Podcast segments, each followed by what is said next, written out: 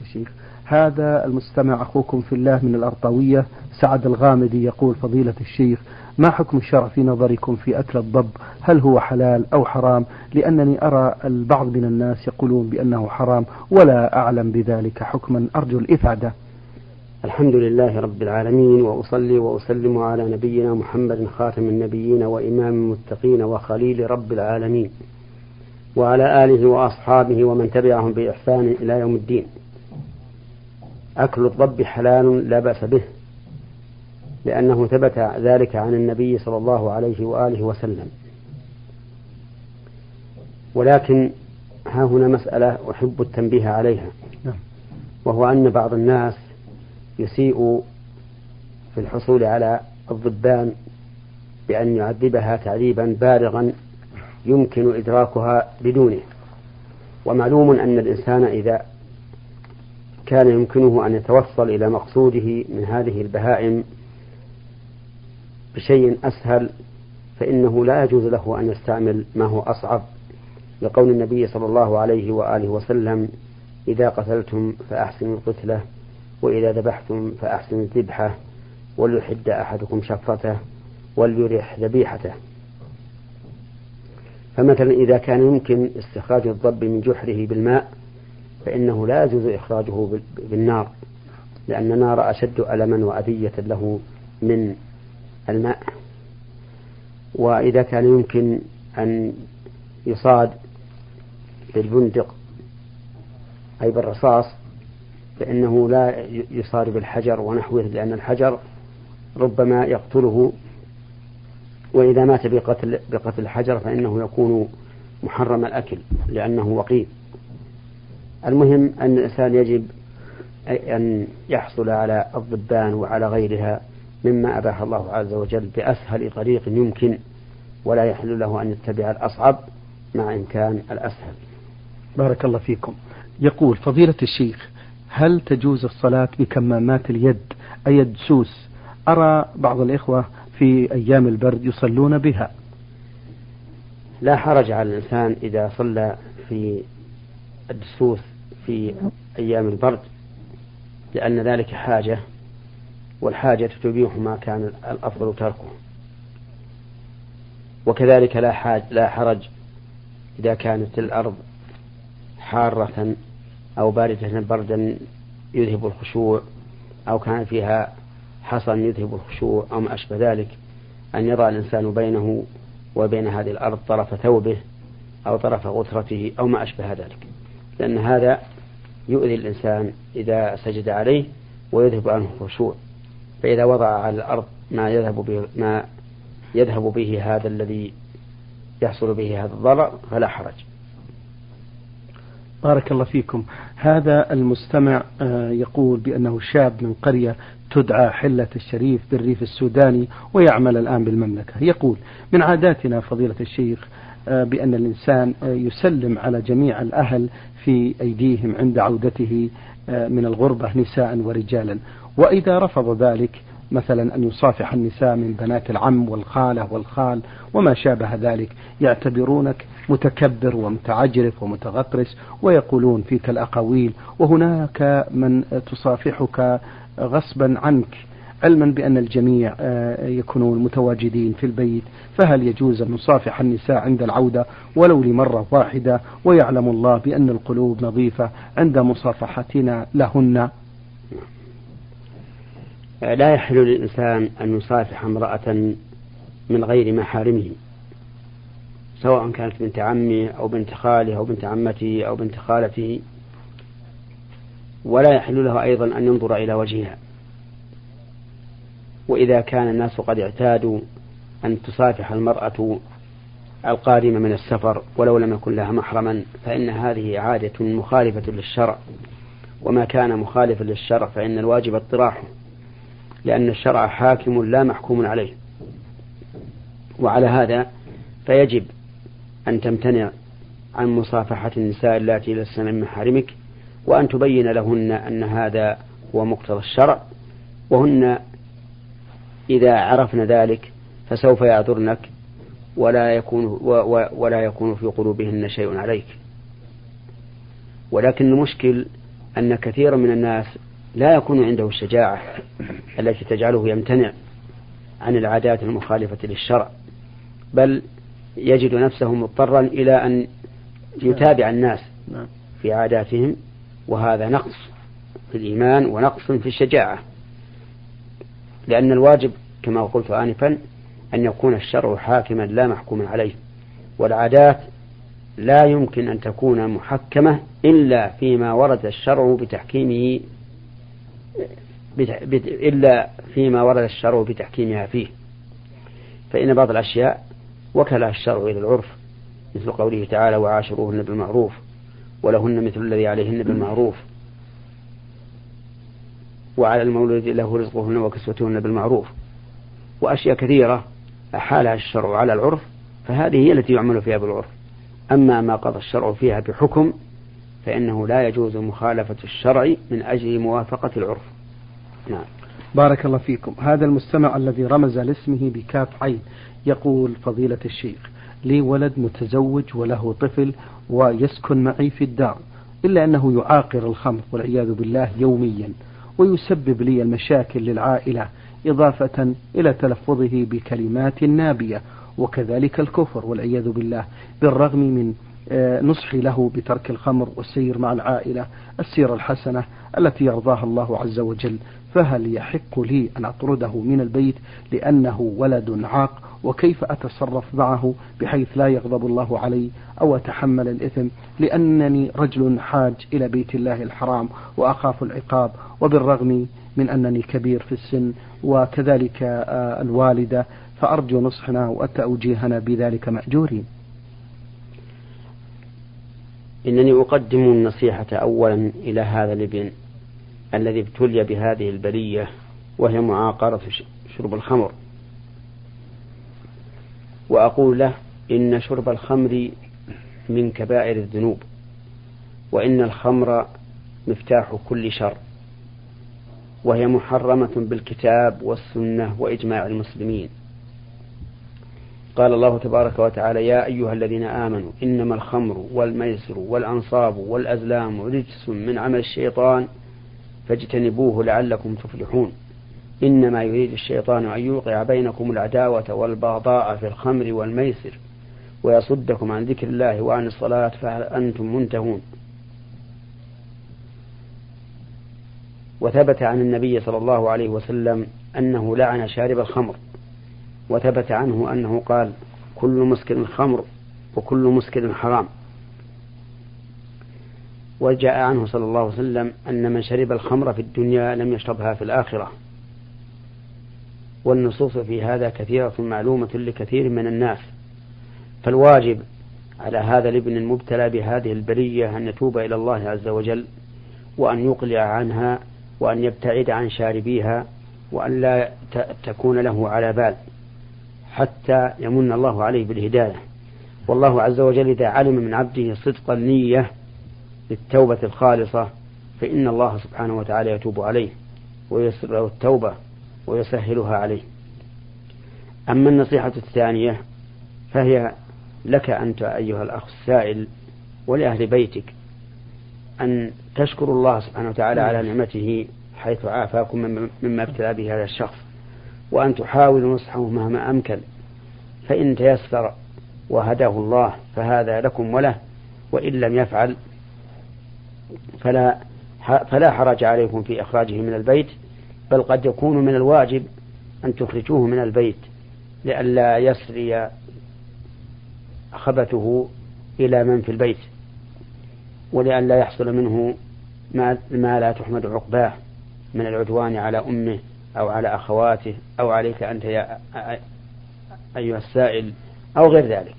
المهم أنه إذا لم ينتهي عما كان عليه من هذه الخبائث فإن الواجب عليكم أن تخرجوه من البيت. ولعله ولعلكم بإخراجه تكونون سببا لهدايته. إذا رأى الأمر أنه قد ضاق عليه وأنه أصبح طريدا مبعدا عن أهله فربما يرجع إلى الله عز وجل ويتوب إلى الله. ولا أرى أن تبقوه في البيت إطلاقا. نعم. بارك الله فيكم فضيلة الشيخ. يقول هذا السائل كاف عين آه، الحقيقة لم يذكر البلد هنا بأنه يقول أثناء الصلاة تحدث عندي نوع من الكسل من كثرة همومي وتعبي في العمل أثناء النهار بحيث لا أستطيع الصلاة في الوقت المحدد علما بأنني أخشع كثيرا عند سماعي إلى أي خطبة في يوم الجمعة لدرجة البكاء. لا بد أن تصلي في الوقت ولا يحل للإنسان أن يؤخر الصلاة عن وقتها بأي حال من الأحوال. وعليه أن يصلي على حسب استطاعته. قال النبي صلى الله عليه وسلم لعمران بن حسين صل قائما فإن لم تستطع فقاعدا فإن لم تستطع فعلى جنب. لكن إذا كان الإنسان مريضا يشق عليه أن يصلي كل صلاة في وقتها فله أن يجمع بين الظهر والعصر في وقت إحداهما أو بين المغرب والعشاء في وقت إحداهما. وأما تأخير الصلاة حتى يخرج وقتها بلا عذر شرعي فإن ذلك حرام ولا يحل له بل إنها لا تقبل منه. إذا أخرها عن وقتها لغير عذر شرعي لأنه إذا أخرها عن وقتها لغير عذر شرعي فقد أتى بها على وجه ليس عليه أمر الله ورسوله. وقد ثبت عن النبي صلى الله عليه وآله وسلم أنه قال من عمل عملا ليس عليه أمرنا فهو رد. وقد بلغني أن بعض العمال هدانا الله وإياهم يؤخرون الصلوات الخمس إلى أن يأتوا إلى إلى الفراش للنوم. فلا يصلون الفجر ولا الظهر ولا العصر ولا المغرب ولا العشاء إلا إذا جاءوا ينامون وهذا حرام عليهم. والصلاة التي لم يصلوها في وقتها لا تقبل منهم بل هي مردودة عليهم فعليهم أن يتقوا الله عز وجل.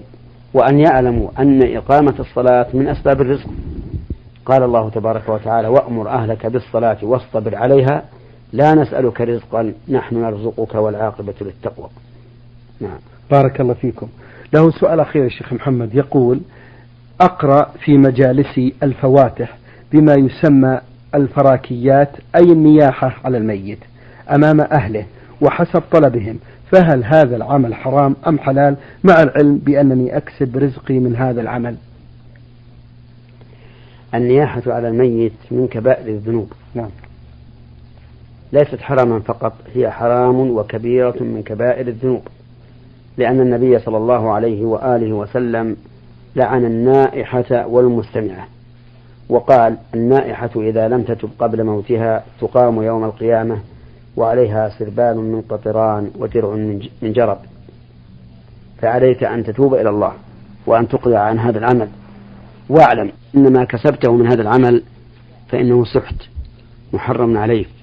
إن نبت جسم جسدك عليه فإنه كالنابت على الأموال الأخرى المحرمة. واعلم أيضا أنك إذا اتقيت الله عز وجل وتركت هذا العمل لله فإن الله تعالى سوف يفتح لك من أبواب الرزق ما لم يكن لك في حسبان قال الله تعالى ومن يتق الله يجعل له مخرجا ويرزقه من حيث لا يحتسب. نعم. بارك الله فيكم. هذا المستمع آه لم يذكر الاسم هنا يقول فضيلة الشيخ ما هي أفضل طريقة ترونها لحفظ القرآن الكريم وهل يجوز أن أقرأ جزء معين مثل الجزء السادس آه، والعشرون لكي أحفظ ذلك وأترك باقي القرآن؟ أفيدوني مأجورين. الطريقة المثلى لحفظ القرآن الكريم أن أن تحفظه وأنت صغير السن لأن صغير السن يسهل عليه الحفظ ولا ينسى فيما بعد. ففي حفظ القرآن حال الصغر فائدتان الفائدة الأولى سهولة الحفظ والفائدة الثانية رسوخ المحفوظ في القلب بحيث لا ينساه. هذا بالنسبة للزمن نعم. الذي ينبغي أو أو للسن الذي ينبغي أن يحفظ القرآن فيه. أما الوقت فأحسن ما يكون في أول النهار. إذا صليت الفجر أن تقرأ القرآن لتحفظه. وأما كيفية الحفظ فالناس يختلفون. من الناس من يقرأ خمسة أسطر مثلا فيحفظها ثم يعيدها مرة بعد أخرى حتى ترسخ في في قلبه. ثم ينتقل ينتقل إلى خمسة أسطر أخرى وهكذا كلما أنهى خمسة أسطر حفظ ما بعدها. ومن الناس من يقرأ صفحة كاملة ويكررها ثم يحفظها. ومن الناس من يأخذ أكثر من هذا. المهم أن هذا يرجع يعني كيفية الحفظ يرجع إلى شخص الإنسان وهو يعرف من نفسه ما هو أهون عليه. نعم. بارك الله فيكم. له سؤال أخير آه، يقول, فيه يقول وهل يجوز أن نقتصر على حفظ جزء معين في وسط القرآن نقول نعم يجوز ذلك ولا حرج عليه. لكن احرص على أن تبدأ من أول القرآن حتى تكمله. نعم. المستمع ميم سين الحربي القصيم عقلة الصقور يقول فضيلة الشيخ هل يجوز أن أصوم صيام النوافل مثل الاثنين والخميس شهرا وأترك ذلك آه ثلاثة أشهر مثلا أم لا بد من الاتصال دائما أفيدوني مأجورين. صيام التطوع سواء كان صيام الاثنين والخميس أو صيام أو صيام أيام البيض أو صيام ستة أيام من شوال نعم. أو عشر ذي الحجة أو يوم عرفة أو يوم عاشوراء وما أشبه ذلك كله أنت فيه بالخيار. إن شئت فاستدم ذلك وإن شئت فلا تستدمه وإن شئت فصم يوم الاثنين وحده أو يوم الخميس وحده. كل هذا جائز وليس فيه حرج. لكن الأفضل للإنسان إذا عمل عملا أن يثبته وأن يداوم عليه. لقول النبي صلى الله عليه وآله وسلم أحب العمل إلى الله أدومه وإن قل فأنت احرص إذا كنت تعتاد أن تصوم يوم الاثنين والخميس أن تستمر في ذلك. إذا كنت تعتاد أن تصوم ثلاثة أيام من كل شهر أن تستمر على ذلك وهكذا. ولكنك لو تركت فليس عليك إثم لأنه كله تطوع الحمد لله. نعم. بارك الله فيكم. هذا المستمع يقول عدنان شين يقول فضيلة الشيخ لقد دعست بسيارتي قطا منذ فترة بدون قصد هل تجب علي الكفارة لهذا العمل؟ أرشدوني مأجورين. ليس عليك بدعس القط شيء. لا كفارة ولا إثم. ولا أظن أحدا يدعس قطا أو غيره من هذه الحيوانات الوديعة التي ليس فيها ضرر ولا أذى. لا أظن أن أحدا يفعل ذلك عمدا. فإذا وقع سهوا فلا شيء, فلا شيء فيه. لكن لو دعست بهيمة لغيرك فعليك ضمانها. مثل أن تدعس شاة أو عنزا أو ما أشبه ذلك لشخص آخر فإن عليك أن تضمنها له وليس في ذلك كفارة إلا أن يضعها في مكان يعتبر متعديا بوضعها فيه و ولا تشعر أنت بها إلا في حال لا تتمكن من التصرف في سيارتك فإنه في هذه الحال ليس عليك ضمان. لأنه هو الذي عرض بهيمته للخطر. نعم. بارك الله فيكم. له سؤال أخير فضيلة الشيخ المستمع عدنان شين يقول فضيلة الشيخ لي زوجة تحافظ على أمور العقيدة وتحافظ على الصلاة وتقوم بأعمال بيتها على أكمل وجه وتحافظ على نظافتها وتعلم أولادها أحكام الإسلام وتقوم بتربيتهم التربية الإسلامية وأنا راضي عنها. إلا أنها يا فضيلة الشيخ لا تريد الالتزام بالخمار الشرعي وتخرج من البيت كاشفة عن وجهها وعن كفيها مع أنني تكلمت معها في ذلك كثيرا إلا أنها مصرة على عملها هذا ماذا يجب علي أن أعمل تجاهها؟ أرشدوني جزاكم الله خيرا ونرجو منكم كلمة لها ولمثيلاتها. بارك الله فيكم والسلام عليكم ورحمة الله وبركاته. هذا المستمع من الأردن. تفضل. نعم. أولا أحمد الله سبحانه وتعالى أن يكون في نسائنا مثل هذه المرأة المحافظة على دينها وعلى حق زوجها. ثانيا أقول لهذه الأخت إن كشفها وجهها وكفيها يكون سببا في نقص إيمانها. لأنه معصية والإيمان ينقص بالمعصية. ثالثا أقول إن أمر زوجها بحجاب وجهها حق له. وذلك لأن لأنها إذا كشفت وجهها أمام الناس أمام الرجال الأجانب ربما تكون امرأة جميلة نعم. تتعلق بها قلوب المشاهدين لها فيفسدونها عليه فله الحق أن يمنعها من كشف وجهها حتى وإن كانت ممن يرى أن كشف الوجه لا بأس به لأن هذا الأمر حق للزوج لما يخشى فيه من تعلق المرأة بأحد أو تعلق أحد بها وحينئذ تفسد عليه. ثم إني أقول لهذه المرأة التي يصفها زوجها بما يقتضي أن تكون صالحة لا تثلمي هذا الكمال الذي من الله به عليك بمعصية الزوج الذي يأمرك بستر الوجه فإن ذلك حق له. وليس لك أن تمتنعي منه حتى وإن كنت ترين أن كشف الوجه جائز وليس بمعصية لله لكنه معصية لزوجك الذي له الحق في أن يمنعك من هذا كما أن للزوج أن يمنع زوجته من الخروج نهائيا إلى السوق نعم. وهذا أبلغ من كونه يأذن لها بالخروج ولكن متحجبة ساترة وجهها. بارك الله فيكم. على هذا التوجيه المبارك فضيلة الشيخ. من جمهورية مصر العربية المستمع سين ألف عين مهندس زراعي من القاهرة يعمل حاليا في مكة المكرمة.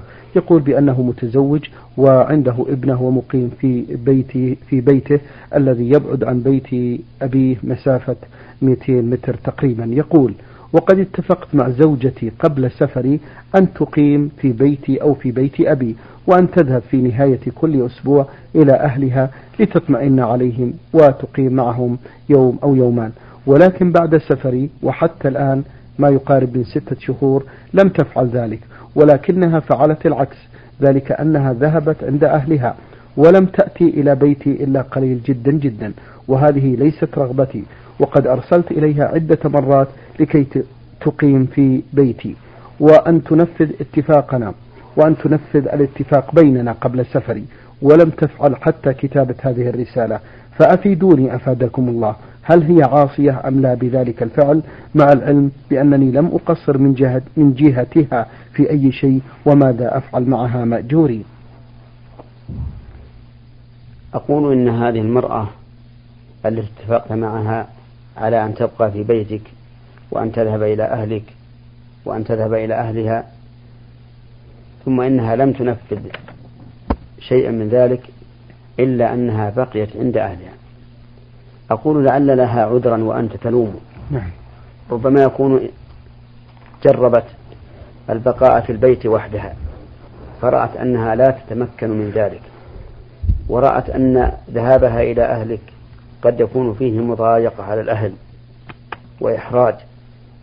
ورأت أن رجوعها إلى بيت أهلها أولى بها من أن تبقى في بيتها الذي لا لا تستقر فيه أو أن تذهب إلى أهلك الذين قد يكون في الذهاب إليهم إحراج ومشقة. فرأت أن تبقى عند أهلها وأنا أؤيدها في ذلك لأن بيتك ليس فيه أحد يؤنسها. ولأن ذلك خطر عليها ربما يعتدي عليها الفساق وأهل الفجور. ولأن قد لا يلائمها أن تبقى عند أهلك فتكون في هذا معذورة في أن تذهب إلى أهلها ولا حرج عليها. وأشير عليك أنت أن لا تمس الحبل وأن لا تت... وأن لا تتكرب بالنسبة لها. بل اعفو واسمح فإن ذلك خير لك في المستقبل وفي الحاضر. فضيلة الشيخ أرى في هذه الأيام عند النساء لبس غطاء مرتفع عن الرأس يلبسنه وهو مثل الحبل. فهل في هذا حرام؟ علما بأن بعض الناس لا يحبون ذلك لأنه مصداقا لقول الرسول صلى الله عليه وسلم كأسنمة البخت المائلة لا يدخلن الجنة ولا يجدن ريحها فهل في هذا الغطاء شيء أم لا؟ أفيدونا. جزاكم الله خيرا. أخشى أن يكون هذا الذي يوضع على الرأس داخلا فيما حذر منه النبي صلى الله عليه وآله وسلم حيث قال صنفان من أهل النار لم أرهما بعد. قوم معهم سياط كأذناب البقر يضربون بها الناس ونساء كاسيات عاريات مائلات مميلات رؤوسهن كأسنمة البخت المائلة لا يدخلن الجنة ولا يجدن ريحها وإن ريحها ليوجد من مسيرة كذا وكذا. ثم إن وضعها هذا على رأسها وخروجها إلى الأسواق يعد من التبرج الزينة لأنها تعتبر هذا زينة وهو تبرج. لترفعها بها بهذه الزينة عن بنات جنسها. فعلى المرأة أن تتقي الله عز وجل وأن لا تكون ألوبة للهوى والشيطان وما يرد إلينا من موضات من نساء قد يكن أخذنا هذه الموضات غير النساء المسلمات. نعم. شكر الله لكم يا فضيلة الشيخ وبارك الله فيكم وفي علمكم ونفع بكم المسلمين. أيها الإخوة الأحباب